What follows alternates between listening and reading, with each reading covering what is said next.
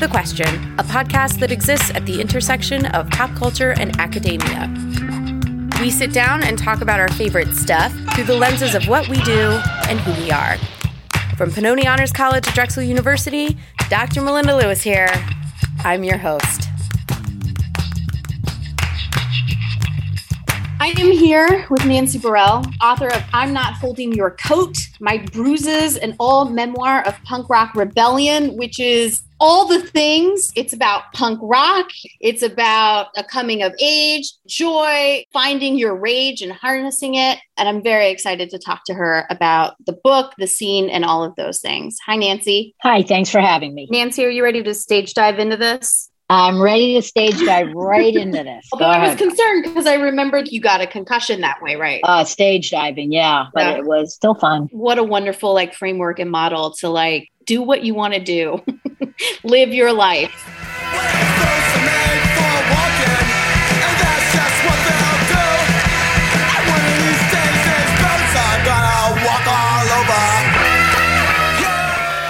Also think this is a really great oral history of Philadelphia during the time that you're living. And I was hoping that you could talk about what it was like to be in the city, which has just changed so drastically since what you've described. Yeah, you know, it's so funny. I was my, my students and I were watching the Warriors in my film class today. Oh my gosh. And I was telling them, you know, how the movie was a reaction to what was going on in New York at the time. Warriors come out to play. Warriors come out to play. And I started to tell them about Philadelphia, and I said, nostalgia makes you look at things with rose colored glasses. But Philly was such a dangerous place at that time, and I loved it. and I was talking to my students about the creativity that came out of all that blight and all that poverty and crime and destruction and everything was just booming, you know, in the clubs, in fashion, in art, in music. What know? I'm I'm. We don't want your just everywhere you went, music was blaring out of record stores. And it was just such an exciting time to really be alive and a great time to be alive musically. And I know I'm romanticizing it. Of course I am, you know. I don't know if that's still happening right now, you know. I think that maybe it is from, you know, I read the New Yorker and the New Yorker tells me that there's a, like Rage Against the Machine's a new band to me, you know. So I don't really I don't listen to a lot of new music, you know. I'm still kind of stuck in the 70s and 80s. I'm still listening to the Bad Brains at my Thread. I wanted to bring up the fact that we have just passed the 40th anniversary of Punk Fest 1. Yes, by far one of the happiest days of my life. I, I don't know if it feels like this at the time, but at least reading the book, that this is like a turning point for you in terms of let's just put together our own thing. We really had no idea what we were doing. There were some people that had done a show there with Bauhaus and Pylon. A few months before that, we decided that that's what we wanted to do. But you know, there was no blueprint for do it yourself projects back then. So it was all kind of just figuring it out as we went. And so the day um, we looked outside and we just saw people lined up for blocks, like it was the best feeling but it was exciting and it was absolutely thrilling, you know, to to do something like that at that age and you know have it come off okay. So well, and not only come off okay, but be like a really great example of what you could do yourself. It was an incredibly empowering experience and and I felt an enormous sense of accomplishment. And I feel like that's the the sensibility that comes through in this book of just the liberatory aspect of punk in particular, but also music in general. Like, music is the thing that continually pushes you despite being a warrior. I'll tell you, this was the time in my life when I was most present for everything. And I knew when I was experiencing it that it was something special. From seeing David Bowie and Alice Cooper, Iggy Pop, to doing Punk Fest. And so I, I've never lived in the moment like I did during those years. And especially if the band was on stage, I was just living it and it just felt amazing. How did you carry that momentum from Punk Fest 1 into your future booking? Like, was it an instant, I want to do this again and I have to do this? Yeah, we wanted to do it immediately. We wanted to ride on that wave to the next show. We had shows in between at, you know, different places, CBGBs. How would you describe Philadelphia's scene at the time? Philly scene with the bands from Philly was great because you could go to the Hot Club or the East Side Club or Omnis, and there, you know, if a local band was playing, you wanted to see them. They were usually pretty good. And make sure you come down to the show tonight. This last song that Lee's going to play for us is Rejection off our tape. Come down to 1229 Chestnut Street, East Side Club. Sadistic Exploits. Our sets are at 12 o'clock and 2 o'clock. Be there. And we have to wish our manager a happy birthday. It was last Friday. She happy became birthday, 22. Man. Nancy, happy birthday. I don't think that Philly ever gets its due for the bands that came out of that city, mainly because there's not a lot on record and the bands didn't tour like some of the other bands did.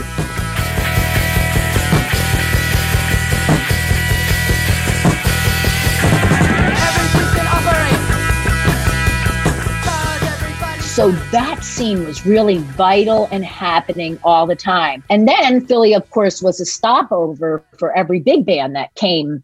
You know, they always played Philadelphia too, you know, Black Flag and the Dead Kennedys and whoever else was in town. They were all playing. So there was always something going on every single night. There was something to do. And then you take a club like the Love Club, where they had poetry reading and art and punk rock and and experimental rock and art rock. You could see executive slacks one day and you could see TSOL another day. Like it was a lot of cross pollination between groups and it was fun. It was really, really fun. Tonight we have a special treat.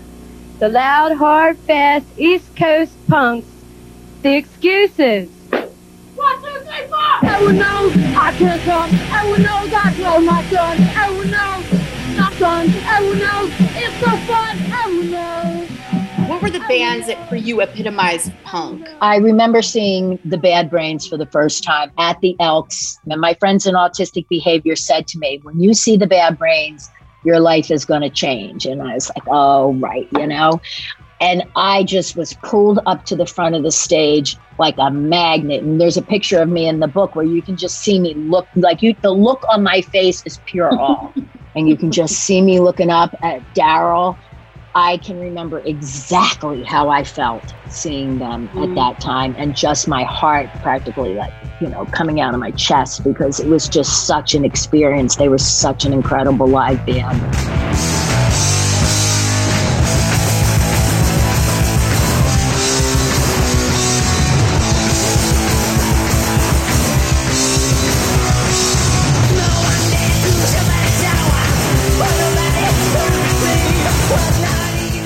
And I went and saw that band play everywhere New York, New Jersey, Baltimore, wherever they were playing, I would go and see them. They were so phenomenal live in that heyday of 81 and 82. You just, you've never seen anything like it. Minor Threat was probably my second favorite band to see after that. Black Flag was amazing. And then SS Decontrol. Those are probably my top four. I love seeing TSOL. Um, at the time, my taste definitely started to go more towards in 81, 82, to go more from like punk into hardcore. I like that physicality of hardcore. I really liked mm. the hmm. anger and the craziness of it all. you know, I just, I don't know, something about that appealed to me.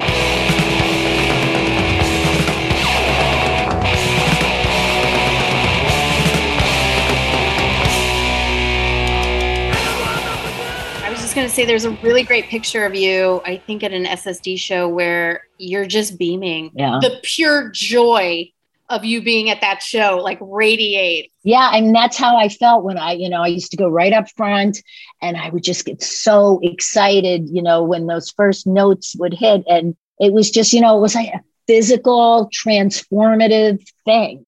Uh, I don't think anything has ever come close to that in my life. And it was really special to me and really important to me at the time. And I was really lucky. There were a lot of bands playing, and I had the energy to go to New York on a Tuesday night to see the Bad Brains play, you know, and then, you know, make it home and get dropped off in front of my job and put my pantyhose on in the elevator and go to work, you know?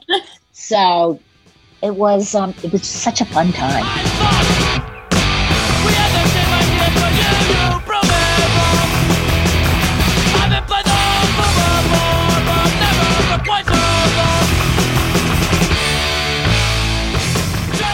Before you really discovered punk, during punk, now, how have you defined it over the years and how has it changed? Yeah, so my definition of punk is that I don't attempt to define. That's great. And I, I, I really don't. And um, I will see sometimes in different Facebook groups like, this isn't punk. Well, the least punk thing you can do is try to say what punk is. So I don't make myself the arbiter of what is punk and what isn't. Um, back in the day when the music started blooming Tom Petty was punk rock. Mm. Devo was punk rock, and the Pretenders were punk rock, and Patti Smith was punk rock, and the Runaways were punk rock, and they're all very different bands. And then what's post punk, and then there's hardcore, and then there's gutter punk, and then it's just like a million different kinds. I just say, like, if you like it and you call it punk, then it's punk.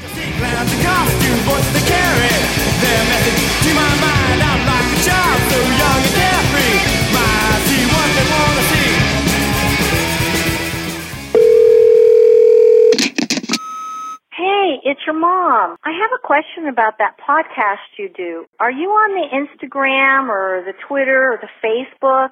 You know, like if I have an idea for a podcast, how do I get in touch with you? Love you. Bye. Sup, mom? Uh, yeah. So you can find us on all those things actually Twitter, Instagram, Facebook. Just go to Pop Quest Pod on any one of those and follow. If you want to send us ideas, you can either go over to our website and leave us a message at PopQ Podcast, or you can get us directly at popq at drexel.edu. You can actually find us on iTunes, Spotify, Stitcher. Um, I can help set it up when I get home, but then you have to promise me to rate and review. All right, love you. Bye.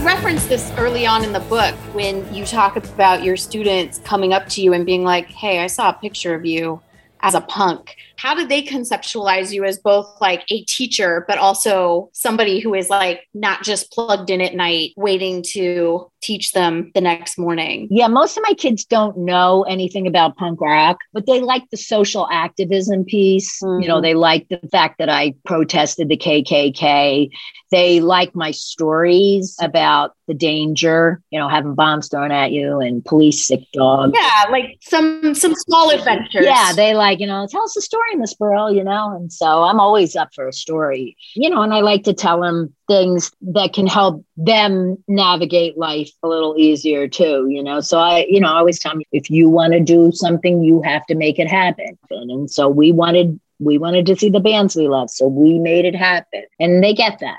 I really love it when my kids stand up for what they believe in. I've seen my students you know, just do amazing things. And so they like it. And the kids are like really excited that I wrote a book. They're like, You wrote a book, Miss Burr? they look it up in Amazon. You know, they think it's really, really cool. Well, in fairness, it is really, really cool that you wrote a book. Is there the potential for like a follow up? So I did a photo essay book with my husband, Al, who was in SS Decontrol and Phil In Phlash, who is a photographer, where we tell some stories about the years after with SS Decontrol.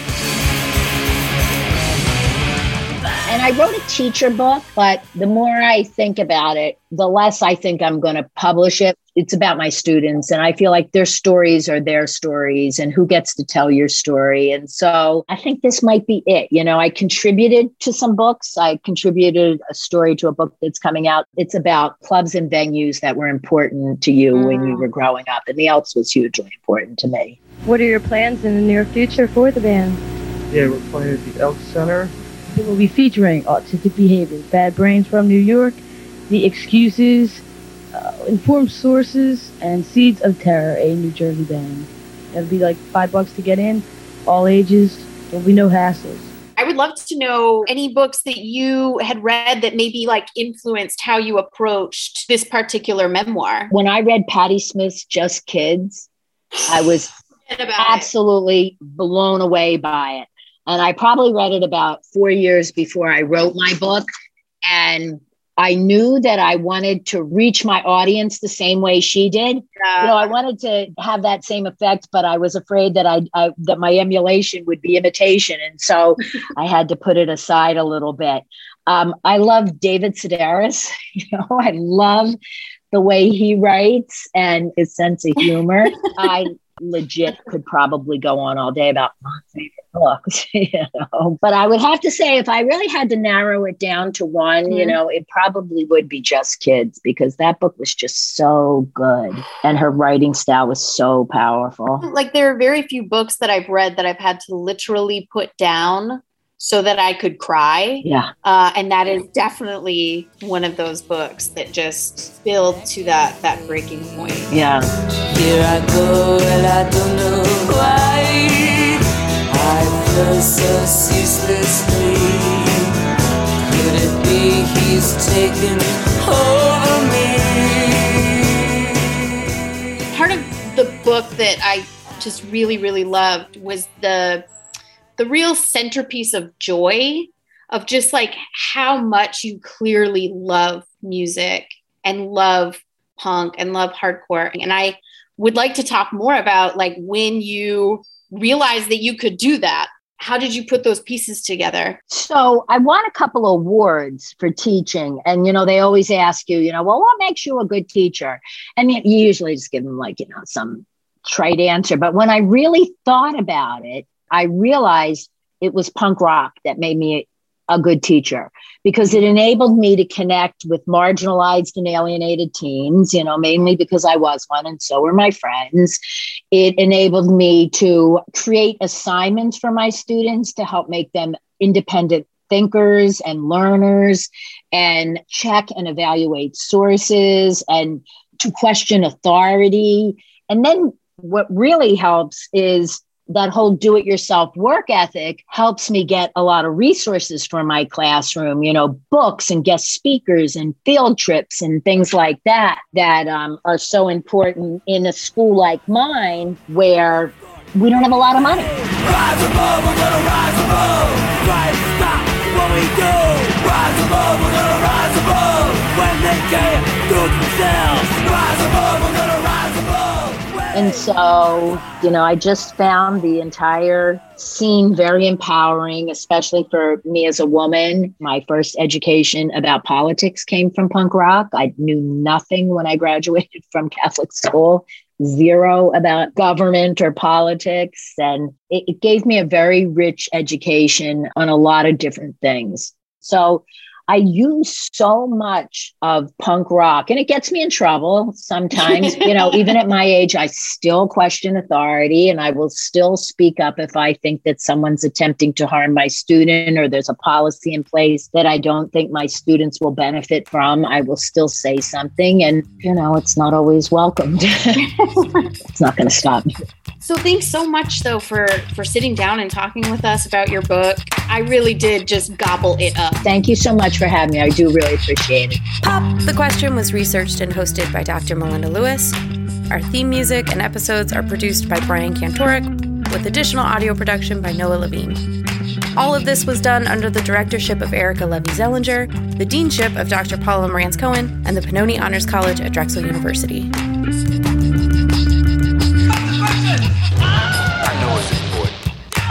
I honestly do. But we talking about practice, man. What are we talking about?